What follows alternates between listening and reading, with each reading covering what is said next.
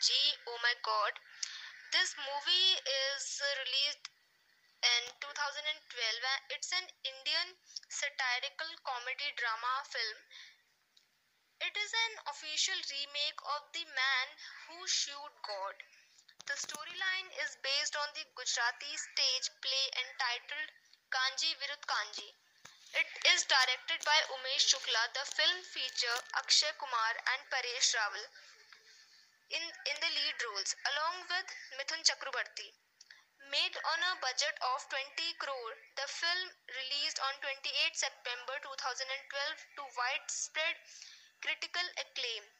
The film was remade in Telugu as Gopal Gopal in 2015 with Venkatesh and Pawan Kalyan in the lead roles and in Kannada with Upendra and Sudeep as Mukund Murari. Let us know more about this movie.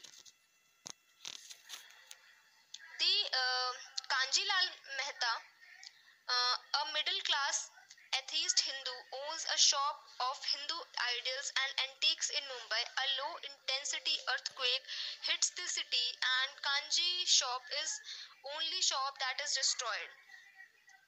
At the insurance office, Kanji learns that the disaster claim does not cover any damage caused by natural calamities classified under the Act of God.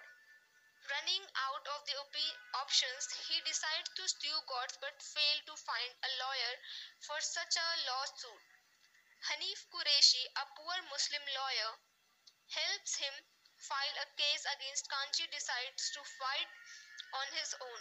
Legal notice are sent to the insurance company as well as the religious priest Siddheshwar Maharaj Gopi Maya and their group founder Leelandhar Swami who is supposed to be Mithun Chakraborty summoning them to court and representatives of God.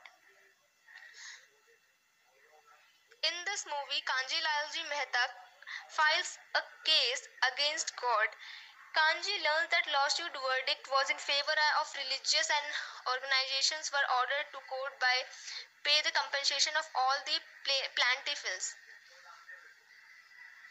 Krishna looks on proudly as Kanji speaks, then vanishes when Kanji tries to reach him late, uh, late after. Kanji is returned with his family and sees Krishna keychain on the ground.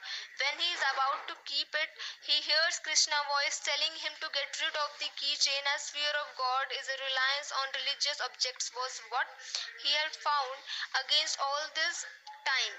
Kanji smiles and throws it away, watching it disappears in the sky with a flash.